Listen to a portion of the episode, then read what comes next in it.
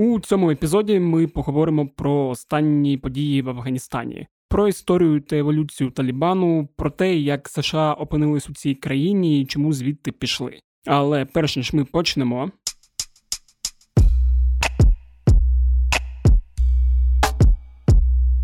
Усім привіт! Мене звуть Федір Попадюк, і це подкаст Кляті питання. Подкаст, у якому я відповідаю на усі ті кляті питання, що захоплюють думки мільйонів українців та не залишають місця для тиші і спокою. Вже другий тиждень ми знаходимося поза межами української інформаційної реальності. От минулого тижня ми говорили про події річної давнини у сусідній Білорусі і про те, як трансформувався протестний рух. То цього тижня мова піде про останні події з далекого Афганістану. Хто пропустив минулого тижня на тлі виведення військ США з цієї країни, таліби захопили декілька провінційних центрів і, зрештою, увійшли до столиці Кабулу. У Талібані заявили, що війна в Афганістані закінчилася, і закликали міжнародне співтовариство до мирних відносин. Також афганський уряд заявив про мирний перехід влади. Президент Афганістану залишив країну, і тисячі людей також намагаються перетнути кордон. Я думаю, вам потраплялися на очі фотографії людей з літака, де їх там було близько 300 чи 400 у грузовому літаку, і ви бачили відео, як люди бігли за тим літаком. Ну і взагалі багато кадрів з Афганістану зараз облетіло світ. Афганістан, на мою думку, є одночасно і дуже цікавою, і дуже незрозумілою темою. Ти, наче знаєш, що там відбувалося, що там відбувається зараз. Але коли треба зануритися у деталі, то виявляється, що в принципі ти нічого і не знаєш ані про Талібан, ані про те, чому в Афганістані так, як є, і що там робили американці весь цей час, і так далі. Щоб зорієнтувати себе та вас у цій темі, я для цього епізоду подкасту поговорив з двома людьми. Тому фактично подкаст буде складатися з двох частин. У першій частині Сергій Данилов, заступник директора центру близькосхідних досліджень, розповість про те, хто такі таліби, звідки вони взялися, як вони змінилися за 20 років, чого від них очікувати, та чи несуть таліби загрозу світові, і якщо так, то яку? Тобто, фактично, в першій частині ми зосередимось саме на Афганістані. А у другій частині ми поговоримо вже зі знайомим вам Володимиром Дубовиком, е, директором центру міжнародних досліджень, е, доцентом кафедри міжнародних відносин Одеського національного університету імені Мечникова, про те, чому власне Сполучені Штати вивели війська з Афганістану, що було зроблено не так. Е, та як ця історія з виводом військ вплине на рейтинг президента США Джо Байдена? Тобто, якраз у другій частині ми зосередимося на Сполучених Штатах та їхніх діях. Одразу скажу, що слухати і Сергія, і Володимира мені було дуже цікаво, коли я записував ці дві розмови. Але є маленький момент. Вони обидва знаходились не в Києві. Ми записували подкаст дистанційно, тому якість звуку не те, що погано, але все ж далека від звичного вам ідеалу. Тому майте це на увазі і приємного прослуховування. Взагалі, я хотів почати з такого досить очевидного запитання: чим є оцей Талібан, який зараз захопив владу у Афганістані? Там чим він був 20 років тому, і яким він є зараз? І тоді зараз їх об'єднує те, що це військово-політичний рух. Який е, походить з е, деобандійської консервативної, дуже Е, школи ісламської думки, яка зародилася ще в колоніальній Індії при британському пануванні, яка сповідує дуже жорстку, дуже пуристичну версію ісламу, яка дуже ексклюзивна. Не інклюзивна, а одна з найбільш жорстких. Але треба сказати, що воно все наклалося на дуже специфічні реалії Афганістану і Пакистану кінця ХХ століття. Вважається, що основу бійців цього руху складали сироти радянської е, війни в Афганістані, яких вивозили в Пакистан, яких якось утримували. Вони навчалися в можна сказати в середній школі, медресе, звідки mm-hmm. таліб, таліб студент, да, де вивчали Коран, де е, жили цими чоловічими колективами молодих людей, які нічого не бачили, яких нічого не вчили, крім е, військової підготовки і е, теологічним дисциплінам, пов'язаним з ісламом.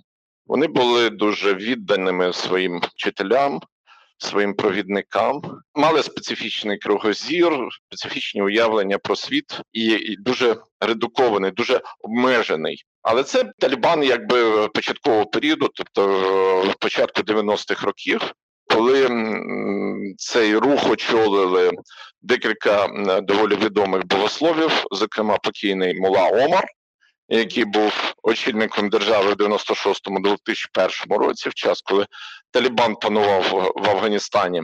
До цього ж руху долучився один з е, легендарних моджахедів, який воював з радянським союзом, крупний землевласник і потужний е, лідер одного з кланів Хакані.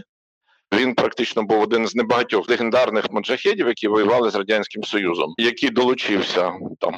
Ми всі пам'ятаємо Гульбедіна Хекмахтіяра, Ахмадшаха Масуда, Ісмаїл Хана, Рабані та інших. Тоді таліби прийшли до влади на фоні фактичної громадянської війни малої інтенсивності, яка відбувалась між переможцями радянського союзу. В країні панував хаос, уряди часто змінювалися. Рябані залишався, але постійні інтриги е, вчорашніх союзників в Афганістані, який раптом після виведення радянських військ став нікому не потрібний. Призвели до ситуації, коли транспортне сполучення, безпека, нормальне функціонування не в нашому сенсі, а в будь-якому сенсі нормальне життя в країні стало нестерпним. Створення Талібану приписують консолідації оцих дітей війни, частини вар лордів, яких називають таких як Хакані, да, лордів війни, тобто польових командирів, які мали свої власні загони, свої власні сили, богословів, таких як Мула Омар, і пакистанської міжгалузевої розвідки знаменитої структури, яка має надзвичайно великий вплив в тому регіоні. Першочергово та і зараз це переважно пуштунський рух. Mm-hmm. На той момент практично виключно пуштунський. Пуштуни доволі велика національність, найбільша етнічна група в багатонаціональному Афганістані, яка проживає також в так званій зоні племен в Пакистані. І Пакистан має певні проблеми з е, пуштунами. Вони не дуже визнають е, існування держави на Пакистан. У них доволі низька громадянська е, свідомість і визнання себе пакистанцями. Це не та держава, яку вони творили. В помітній мірі там присутнє уявлення про те, що ми пуштуни, і це наша пуштунська земля. Одному з високопосадовців е, пакистанських приписують фразу, що ми для пуштунів дали цілу державу, себто Афганістан. Угу. І спрямування активності пуштунського загалу цієї групи, концентрація їх на афганських проблемах з одного боку, з іншого боку, давні зв'язки пакистанської розвідки з різноманітними ісламістськими групами, яких вони використовують з власною метою і. З якими одночасно і воюють, і співпрацюють, творили умови, за яких Пакистан надав потужну підтримку новоствореному руху, який тоді отримав назву Талібан, тобто рух студентів, якби ну, на чолі стояли зовсім інші люди. Да? Це дозволило їм за півтора-два роки опанувати ситуацію, встановити достатньо жорсткий кривавий режим. Ну, напевно, найжорсткіший з тих, які були встановлені ісламістами будь-де, особливо на фоні ХХ століття. Ну, Афганістан перебував на периферії, абсолютній периферії світової уваги, і це привертало достатньо мало інтересу, мало уваги з боку світу, хіба крім сусідніх країн, які вбачали в цій ситуації небезпеку для себе. Все закінчилось у 2001 році, коли 9.11 Усама Бін Лядін, який як очільник однієї з терористичних груп, таких, які знайшли свій прихисток у талібів, спромігся зробити гучний і дуже небезпечний теракт в Нью-Йорку.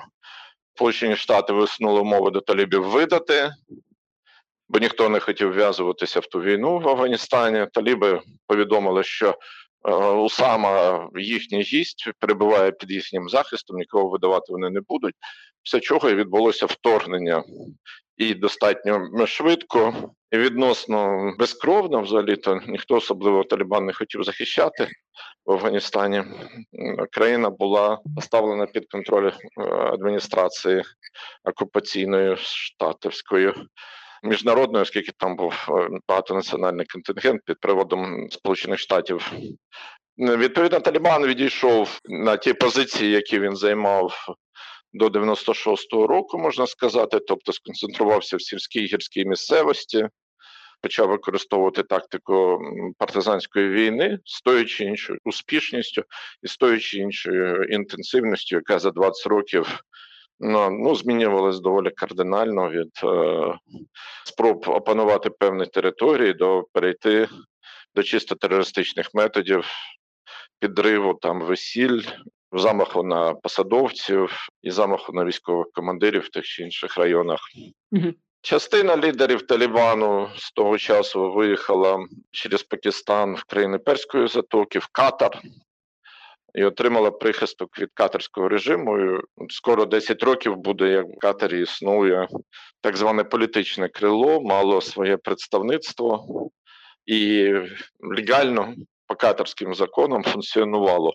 Вони, до речі, ось вчора якраз на катарському військовому літаку повернулися в Кабул, і там, зокрема, прилетів і, ну, можна сказати, другі особи руху Талібан, оскільки очевидно, що Ахунд, це охоронець Мули Омара в 90-х роках, буде проголошений, ну, швидше за все, та такі відомості зараз є, що саме він буде проголошений лідером е, Ісламського Емірату Афганістан.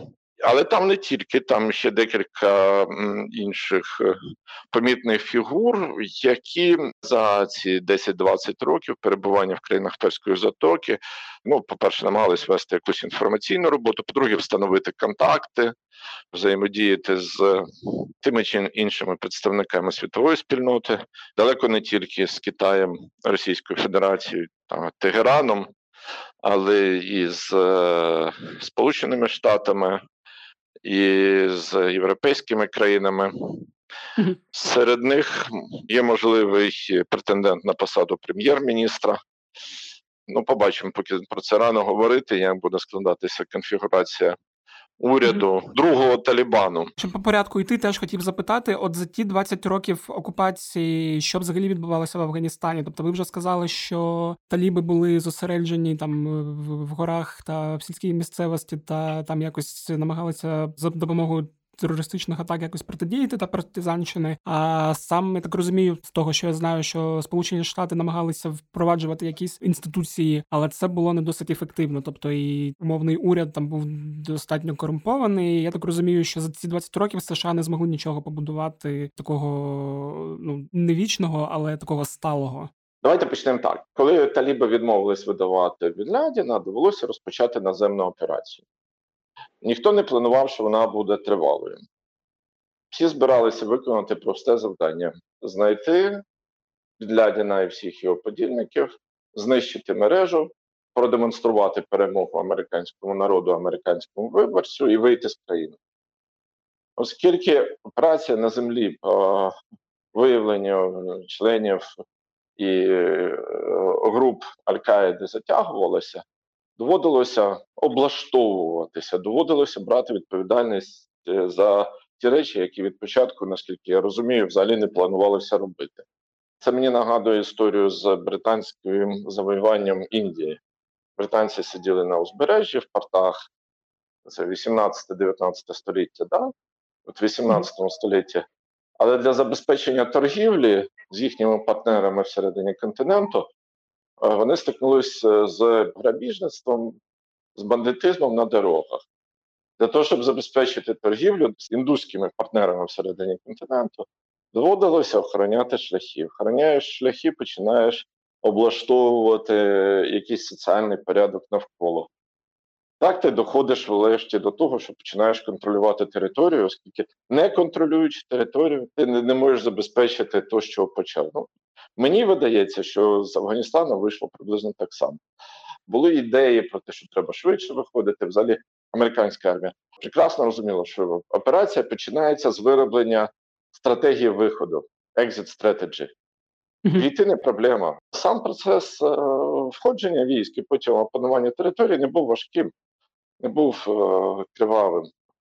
А от е, а що робити далі і як вийти, це завжди значно складніше. Так от, як тільки стало зрозуміло, що Аль-Каїду швидко не знайдуть, самому Білядіну через 10 років тільки да, в 2011 році було знищено і не на території Афганістану в Пакистані. Постало питання, що робити. Можна було збудувати конструкцію, яка би забезпечувала стабільність і контроль над територією, але в цьому на заваді стали уявлення про правильність, про норму. Норма ліберальна і демократична. Тобто якісь вибори, якийсь парламент, якийсь президент або та чи інша форма правління. І це зіграло, як на мене, злий жарт всі ці історії, коли не було збудовано те, що могло б, напевно, але ми точно не знаємо. Але принаймні видається, що більше шансів на успіх, якби було збудовано просто політична конструкція, яка би забезпечувала контроль над територією. Місцева афганська. Хай би це був король, як би це там не називалося, але таке, щоб мало легітимність в очах афганців і вміло взаємодіяти з лідерами племен, з е, лідерами родів, з різними етнічними групами, і взаємодіяти таким чином, що забезпечувати мінімум лояльності. Ну, натомість почали будувати щось більш схоже на досвід західних країн. Очевидно, тут були певні помилки, як mm-hmm. виглядає зараз. Але треба сказати, що дуже важко будувати е, щось, що відповідає якимось стандартам, коли половина населення країни не писемна просто. Або коли рівень урбанізації нещодавно мав е, невелику дискусію на цю тему. Офіційно 28%, ну хай на 10% більше, але навіть ця урбанізація під 40%, скажімо, 35-40%. Це результат саме тих останніх 20 років американських, і особливо 10 останніх, коли міста стали якось приводити в порядок. Тобто, що означає? Більшість населення країни живе в сільській місцевості. Це дихкані, це селяни, які вирощують щось на землі. І з них більшість або половина неписемний. Писемність е, вміти читати, писати серед жінок 10%. В такій країні будувати щось важко, що називається ліберальною демократією. Потім частина, ну особливо в е, тих районах, де Талібан набирав своїх бійців, ну люди реально живуть уявленнями восьмого сторіччя. Навіть якщо лідери зараз Талібану, ми не беремо Хакані, наприклад, да? бо зараз син Хакані вже входить в керівництво, як і син Мули Омара, зараз сини першої хвилі лідерів Талібану, і навіть якщо вони залишилися на позиціях своїх батьків або уособлюють тяглість з тим кривавим Талібаном, але є інші групи, які представлені людьми, які жили в Катері або мають американське громадянство, навіть як один із можливих претендентів на посаду прем'єр-міністра Джалілі. І Він цілком раціональна сучасна людина. То ті, на кого вони спираються, вони можуть жити в уявленнях 14 століття в прямому сенсі. Ну, от, І збудувати в таких умовах ту ідеальну конструкцію дуже важко.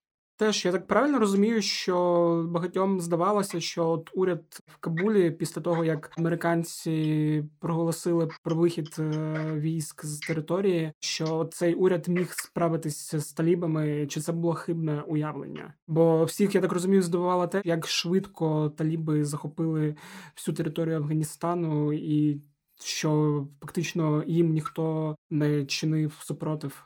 Ну да, про те, що таліби будуть у владі, або принаймні те, що вони будуть частиною влади, було зрозуміло з підписання в Дохі, в тому ж катері угоди. Угода Дохі передбачала, що вони повертаються до влади, і з того моменту ні в кого не було сумнівів. Питання в тому, що там передбачалося коаліційний уряд, зокрема за участі на той момент чинної влади, принаймні, якщо не самого Ашрафа Гані, то якихось людей з оточення Гані, з представленням різних етнічних груп, яких дуже багато в Афганістані. Ну і власне наступ І характер наступу, характер захоплення влади в Афганістані талібами зараз це якраз про те, як обійти, як анулювати ось цю угоду в дохід. Бо завдання уряду було протриматися так, щоб зберегти переговорну позицію, щоб е, стати частиною коаліційного постамериканського Афганістану. Ну і таліби вирішили не ділитися владою, а зосередити її всю у себе з одного боку, з іншого боку, е, вони когось таки, напевно, будуть призначати буцімто не свого, але того, кого вони вже виберуть для того, щоб створити ілюзію коаліційності. Про це дуже довго можна говорити, чому армія, чому очільники провінцій виявилися ось такими, якими виявилися. Насправді це вже немає сенсу про це говорити, але в будь-якому випадку інтерес до саме до цього питання величезний, я підтверджую. Хоча я скажу, яка вже різниця, чому, якщо воно вже сталося, і більше не повториться, очевидно. Ну, очевидно, що Ашраф Гані не був тою фігурою, це міжнародний бюрократ з величезним досвідом і навіть з певними заслугами перед е, Афганістаном. Але це зовсім не та людина, яка могла би стати лідером спротиву за своїм психотипом, за своїми якостями лідерськими. Це перше. А по-друге, з 10-го року він сам провадив переговори. Ну, принаймні, з початку свого першого прямо президентського терміну він багато інвестував в переговори з талібами і намагався просто домовитися про це без американців. Угу. Зрозуміло. Тобто, фактично, він просто не був тим лідером, за яким би пішли на повстання афганці, щоб протидіяти талібам. Так, бо склалося враження, що справа вже вирішена. Боротися немає за що, оскільки всім треба тільки страхувати ризики власного добробуту, життя і положення. І всі займалися переговорами на місцевому рівні, на рівні армії переговорами з талібами для того, щоб застрахувати себе від гіршого варіанту розвитку подій. І все. Угу. Тоді таке ще запитання. От е, днями відбулася прес-конференція представників Талібану, де вони розповідали, що як буде, і з того, що там ми почули, прочитали, вони намагалися все подати так, що вони будуть е, достатньо ліберальними, так би мовити, ну в цих термінах е, ісламу. Чи так воно буде, чи це все, от про що йшла мова на прес-конференції? Це було чисто таке на показ? На першому етапі, безперечно, так і буде. Так виглядає, що для них дуже важлива легітимність. Вони навіть в перший прихід до влади під кінець з 2000 року намагалися домовитися і війти якимось чином е, в систему міжнародних відносин, отримати визнання як чинники держави Ісламського Емірату Афганістан як частини значить, світового порядку. Вони тоді навіть погодилися з вимогою американців розпочати війну з наркотиками, що дуже позначилося на їх підтримці, коли американці війшли тому що дихкані, які вирощують опіумний мак, були раді здихатися тих, хто почав спалювати макові поля. От а зараз вони готові е, демонструвати, що вони змінилися, і от кровава вакханалія 96-2001 років не повториться. Що є, значить, молодь і погано контрольовані учасники руху, які живуть уявленнями 96-го 2001-го, але ми будемо їх зупиняти, наказувати, не допустимо мародерства без позасудових розправ, страт, забивання каміннями, і все буде відбуватися прозоро, ясно за рішенням шаріатських судів виключно. І ми не допустимо такого рівня насильства і жорстокості, дикої жорстокості, яка була в той попередній період. Бо їм треба легітимність, вони хочуть визнання вони демонструють, що вони вивчили уроки.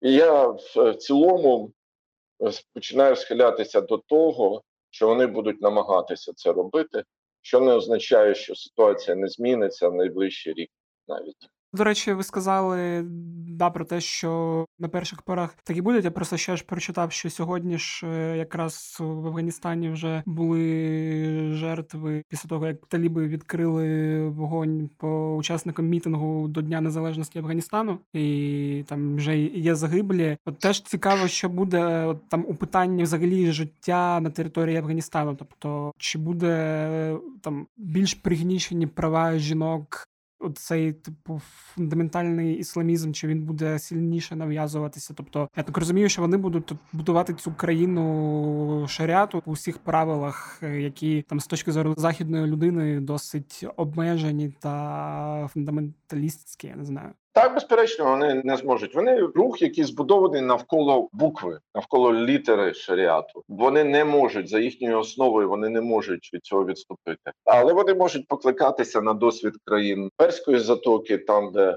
трактування можуть дещо відрізнятися, і очевидно, так і будуть робити, запозичуючи щось, що дозволить створити уявлення про. Як відповідність шаріату, так і певні зміни, які були в порівнянні з першими талібами.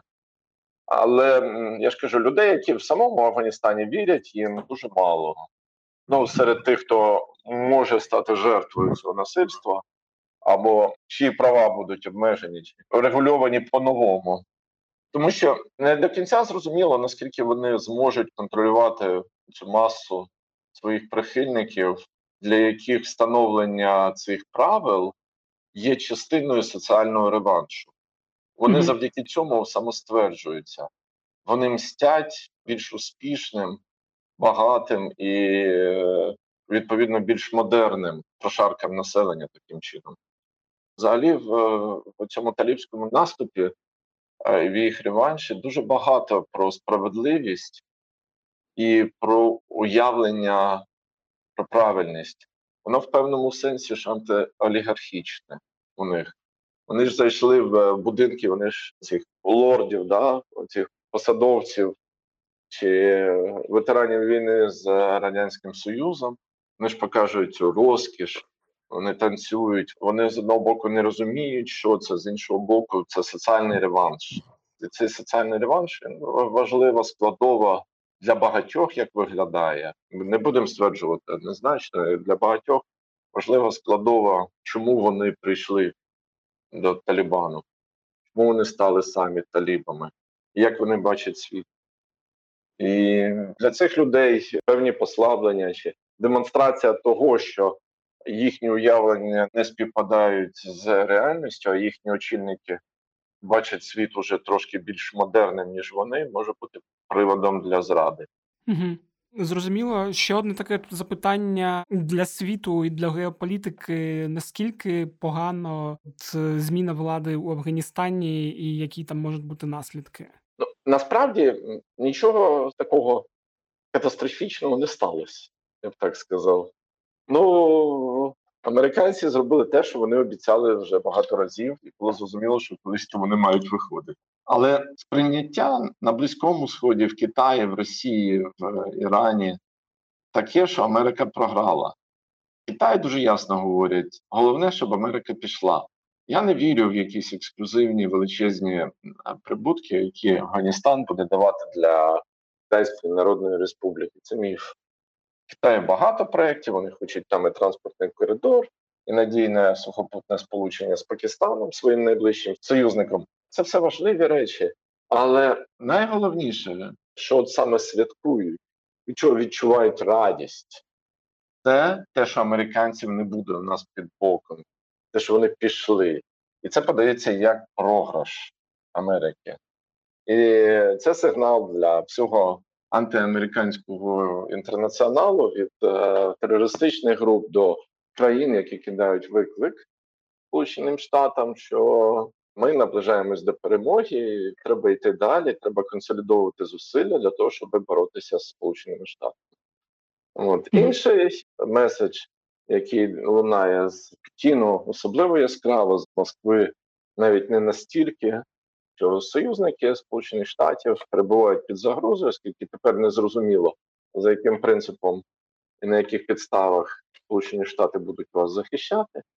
А це означає, що вони вас не будуть захищати, що має деморалізувати цих союзників, які є прямими опонентами в китайському випадку, це Тайвань, в російському випадку це Україна або там, наприклад, країни Балтії.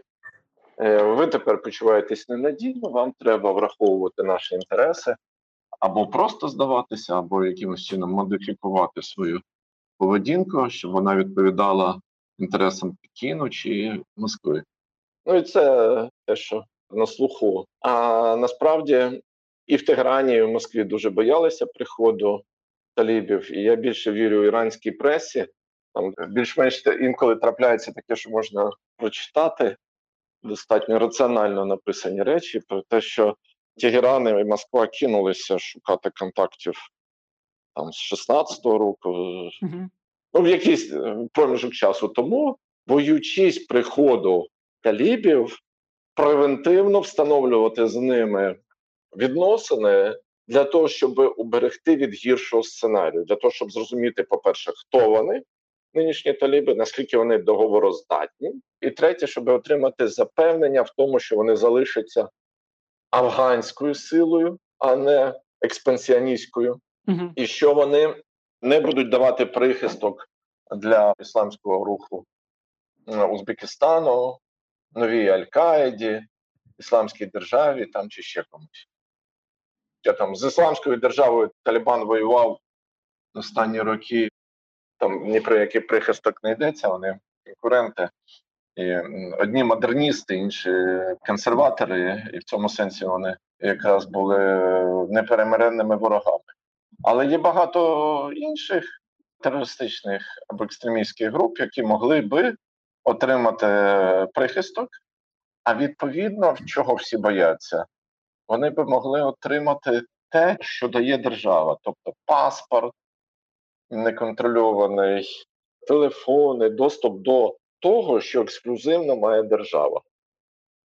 Mm-hmm. Так от Росія і Іран е, убезпечували відповідно Іран свою територію, Росія Центральну Азію від того, щоб не повторився досвід 96-2001 років. З часом, якщо цього не станеться, Афганістан стане дуже регіональною проблемою для дуже обмеженого кола місцевих гравців. Якщо там не знайдеться тих, хто захоче повоювати в Таджикистані, чи хто буде штурмувати іранський кордон, то все, афганська проблема зникне з радарів міжнародних медіа від слова зовсім. Воно нікому не потрібно. Забутий край одна з найбідніших країн світу, в якій китайці будуть добувати якісь свої рідкоземельні метали, збудують дорогу до Пакистана, а згадувати будуть тільки наркотрафік і героїн, який буде розповсюджуватися, і все, більше нічого. Угу. Да, ну от я от е, щодо проблем Ірану і Росії, я ще читав, що в Росії там бояться, що от як було після початку іділ, коли багато вихідців там з Чечні, Дагестану і таких східних регіонів поїхали воювати типу, за ісламську державу, і що є побоювання, що після того як таліби захопили Афганістан, що ця частина може теж поїхати туди і стати проблемою для ну, тієї ж Росії. Я просто не знаю в Ірані, які настрої в цьому плані. Так, є такі побоювання. Взагалі, останній тиждень продемонстрував, що серед е, екстремістських груп іде святкування. Перемога Талібану повертає ісламістський рух в мейнстрім, повертає їх, як їм здається, що вітер знову в їх вітрилах і е, перемога можлива. Це дуже важливий психологічний фактор, якого зараз бояться в Росії і в всьому світі. Абсолютно з цим погоджуюсь. Треба чітко розуміти: ніхто не знає, скільки зараз іноземців. Перше, друге, таліби випустили при захопленні влади десятки тисяч людей з в'язниць, половина з яких це не кримінальні злочинці, а члени тих чи інших терористичних груп і Аль-Каїди, і Айсіса, і багатьох інших. Але є оцінки, яким ми не можемо довіряти чи не довіряти, бо перевірити це неможливо. Що до 20 тисяч іноземних бійців було в Талібані останнім часом. І коли Талібан воював, ці люди їм були потрібні. Зараз не тільки цих 20 тисяч, а взагалі абсолютна більшість і талібських, і е, колишньої армії Афганістану треба буде демобілізовувати, їм треба буде кудись приткнутися. Це дуже важкий і небезпечний процес. Куди маси людей, які вміють тільки воювати, можуть подітися. Як такого потреби в бійцях для Талібану зараз немає. І навряд чи виникне, бо панжерський спротив не має особливих перспектив. Інших осередків спротиву немає. Громадянські виступи будуть каратися.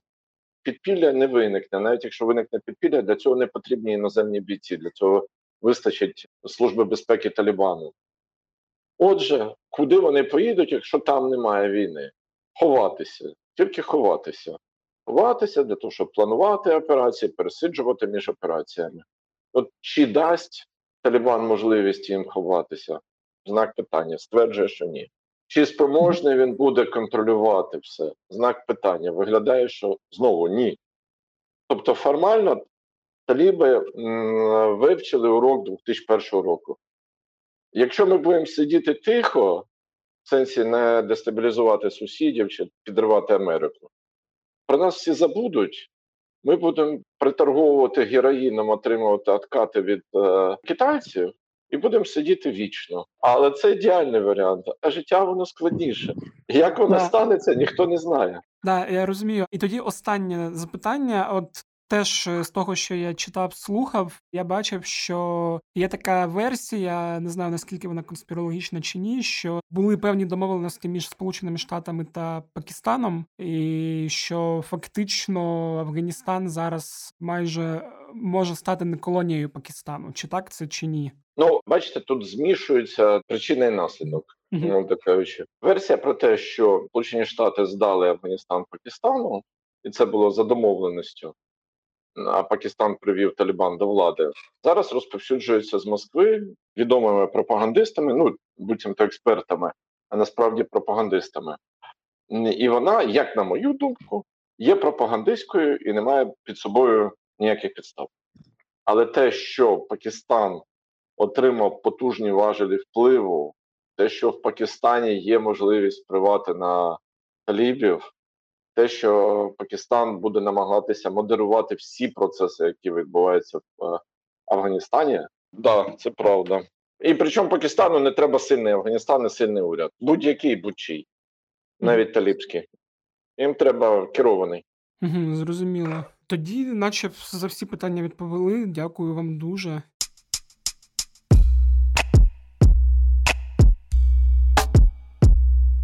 Я хотів би почати з того, що от е, фактично Сполучені Штати вели свої війська в Афганістан 20 е, років тому. Що змінилося за цей час? Чи досягли Сполучені Штати своєї цілі? Бо я пам'ятаю, що коли вони вводили, то метою було якраз там протидіяти тероризму на чолі з е, на той момент самим Бен Ладеном. Ну, то все залежить від того, що вважати за ціль. Дійсно, як ви кажете, попередньо відначально була така мета покінчити з Аль-Каїдою і дістати Осама Бін Ладена. Але потім е, ця мета почала потрохи змінюватись, е, і затягнулася ця окупація, це вторгнення американське через те, що вони вирішили ні, давайте тут будувати державу демократичну, давайте допомагати їм створити державні інститути, збройні сили таке інше. Ну і паралельно боролись з Талібаном, який нікуди не зник, і власне вже кілька президентів займалися цією справою. Бо при бувши молодшим, як ми розуміємо, прийшли американці тут наприкінці 21-го року. Війна на, на момент приходу Обами вже була дуже непопулярна в Америці, але Обама трохи довго так меркував, що з нею робити, чи виходити чи ні, бо він хотів її закінчити, але хотів закінчити все ж таки на якихось успішній хвилі, показати якісь досягнення. Е, Хоча, як ми знаємо, давно вже пан е, Буш е, казав, що місія виконана, і таке інше, але вона не виконана була ні в Афганістану, ні в Іраку. І додатково треба згадати, що коли в Ірак вторглися в 2003 році, то всю увагу і весь фокус перенесли з Афганістану на Ірак, і про Афганістан майже не дбали. І це, мабуть, також сказалось на результаті там. Але Обама вирішив навпаки, що треба додати військ. е, і Тоді навіть до 100 тисяч людей там було певний час. Хоча, коли він вже виходив з посади, через 8 років там залишалося близько 9 тисяч. Людей. І власне формально в таких е, масштабних бойових діях вже кілька років американські збройні сили там не приймають участь. Вони переважно таку підтримуючу функцію виконували. Але цього було достатньо для того, щоб Талібан не міг захопити країну. Хоча ключові такі регіони і населені пункти і міста все ж таки залишалися в руках уряду.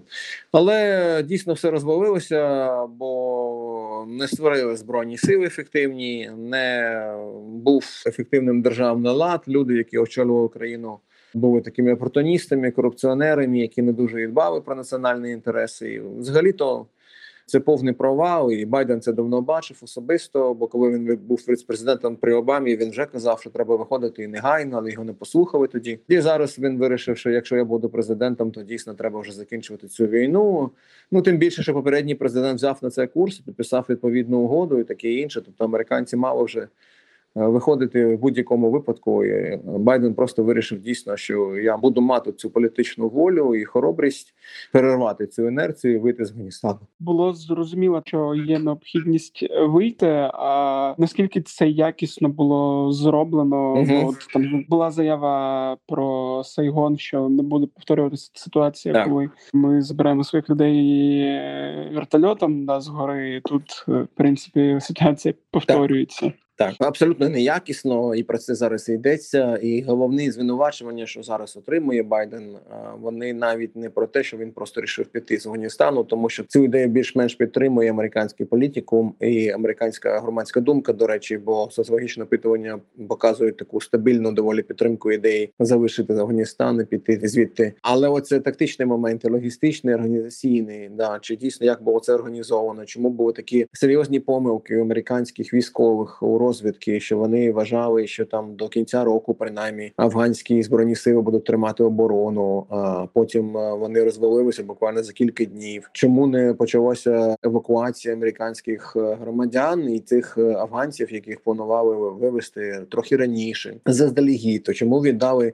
скажімо, військову базу основну, де є великий аеродром Баграм, де яку також можна було використати замість цього цивільного аеропорту в Кабулі? Mm -hmm. Це було більш зручно таке інше. Тобто питань дуже багато, і через це зараз отримує свою порцію критики адміністрація Байдена і правильно, і навіть від демократів багатьох, і навіть від тих журналістів, які зазвичай доволі так е, позитивно ставляться до демократів, до лібералів, до Байдена особисто, але вони кажуть, не можна було так планувати. Щось тут пішло не так, і це проблема для Байдена особисто, тому що він позиціонує себе як людина досвідчена, як людина, яка ну знає, як керувати процесами. А тут, скажімо, як кажуть американці, не варті on his watch е, відбувається таке.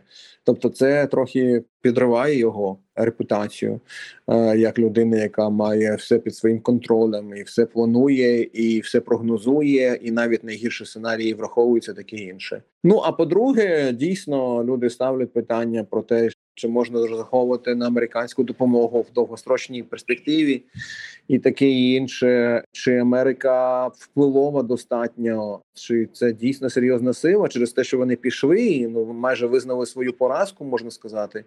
Ну зараз знову йде дискусія, да чи Америка потерпіла там поразку в Афганістані чи ні, а чи просто вирішили далі не знаходитись там, не воювати і таке інше. Але це відкрите питання, і трохи я думаю, що американська репутація е, буде їй шкода, певна через це. І я думаю, що якісь нові піднесення і натхнення отримують американські вороги в світі, які побачили такий не дуже гарбний вихід з Афганістану, і це може їх е, власне вдохновити вдохновити на те, щоб Америка вже не така страшна, не така міцна, і тому можна кидати її виклик.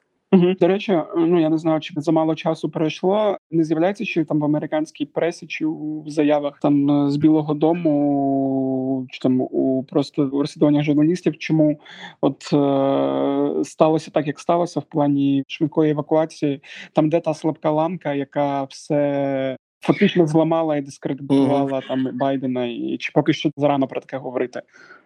Бачите, да, дійсно думаю, трохи зарано, хоча думаю, що там всі наломали дров, як то кажуть, і всі робили якісь помилки. Але американська система так збудована, і Байден навіть не сперечається з цим, що вся відповідальність впадає на президента. Ага. І він сказав на своїй цій останній прес-конференції, тут понеділок, да що «Buck stops with me». Є такий вираз американський, тобто відповідальність на мені залишається, і цей вислів зробив знаменитим відомим президент Румен свого часу. У нього навіть на столі в Білому домі в овальному кабінеті була така невеличка табличка, де було це написано: що от відповідальність на президенті. Тому чи хтось в розвідки щось не так зробив, чи хтось не почув правильно ці доповіді розвідки, бо зараз за останні дні вже з'явилися з'явилася інформація, що до речі, розвідувальне співтовариство американське казало, що все розвалиться дуже швидко, а, і тоді талиби швидко можуть прийти до влади, чи військові щось не врахували, чи люди, які там планували власну логістику, тобто вивіз американців, таке інше. Бо зараз вчора читав, що навіть до 10-11 тисяч навіть громадян американських, що залишаються в Кабулі, і багато хто з них не може дістатися просто фізично до аеропорту, не кажучи вже про афганців, які також ну мають спеціальну візу і сподіваються потрапити до Сполучених Штатів.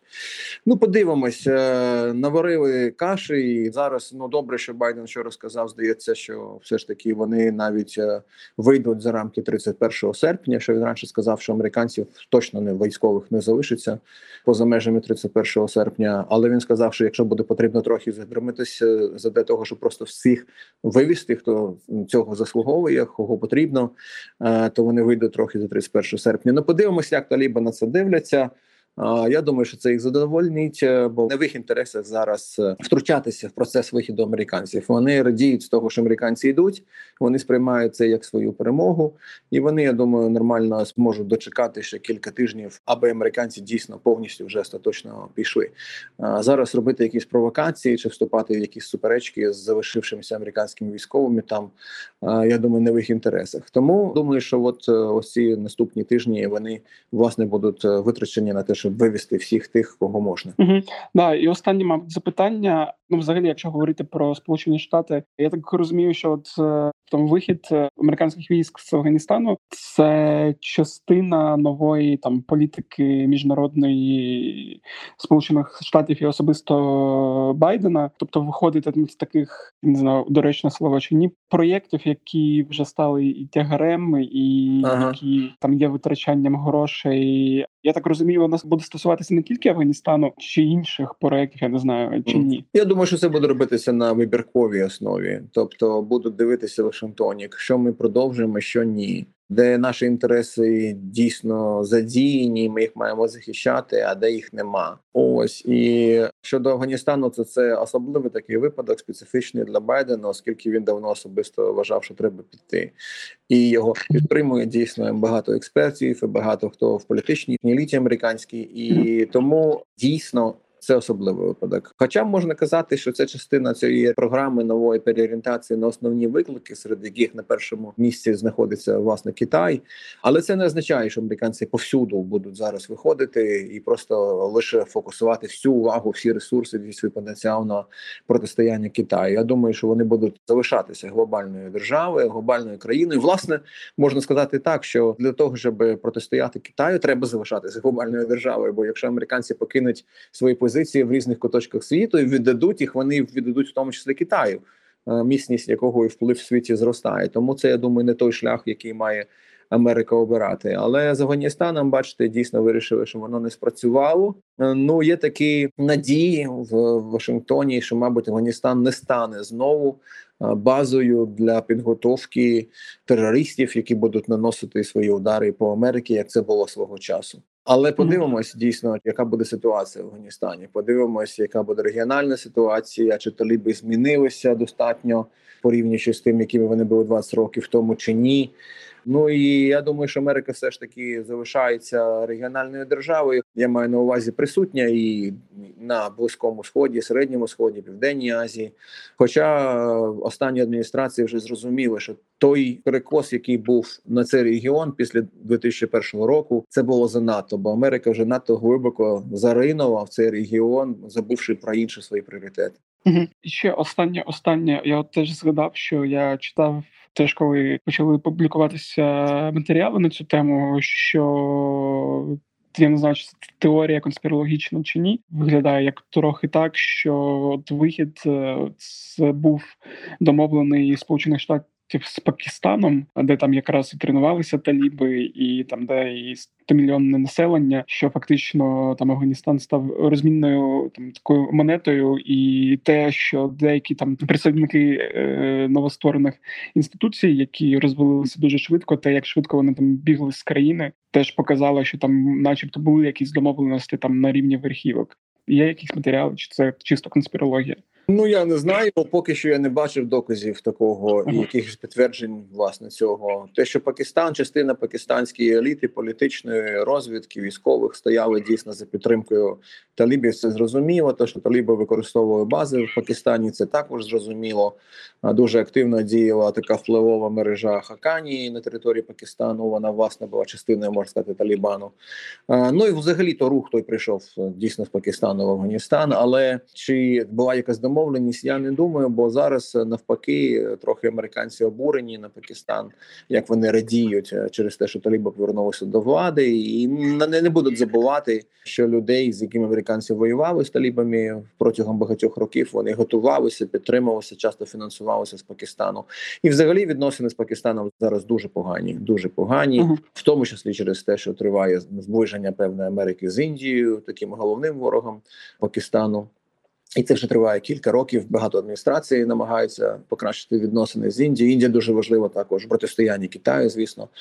А тому є така орієнтація американців в цьому великому регіоні на Індію. А це зрозуміло, що це не може сприяти гарним відносинам з Пакистаном. Тому це проблема для Америки. Колись Пакистан був дуже таким впливовим союзником регіональним Америки, і багато грошей доставалося в Пакистан від Америки, але зараз все це змінилося. Супер, дякую. Тоді дуже е, що розповіли. Ось такий от епізод. Сподіваюся, що ви дізналися багато нового, трошки розібралися в ситуації, і тепер вам може буде цікавіше слідкувати за новинами з Афганістану. Мені, наприклад, буде.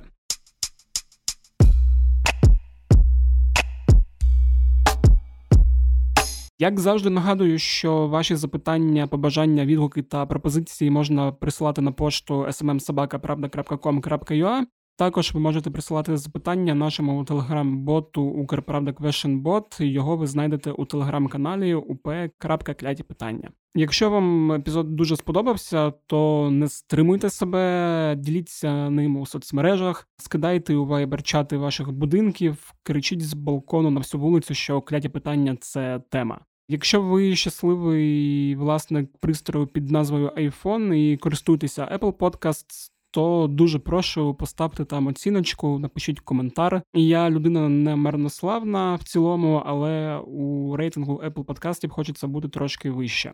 Також нагадую, що подкаст «Кляті питання можна слухати будь-де. Це і Apple Podcast, це і Google Podcast, SoundCloud, Spotify, якщо ви живете не в Україні, і купа інших додатків для прослуховування подкастів. Ну і ви можете знайти наші подкасти на сайті Української правди в розділі подкасти. Там є багато цікавого. От, наприклад, вийшло дві частини вже українських 90-х, які я вам дуже раджу послухати. На цьому все з вами був Федір Попадюк. Почуємось наступного тижня. Бувайте здорові!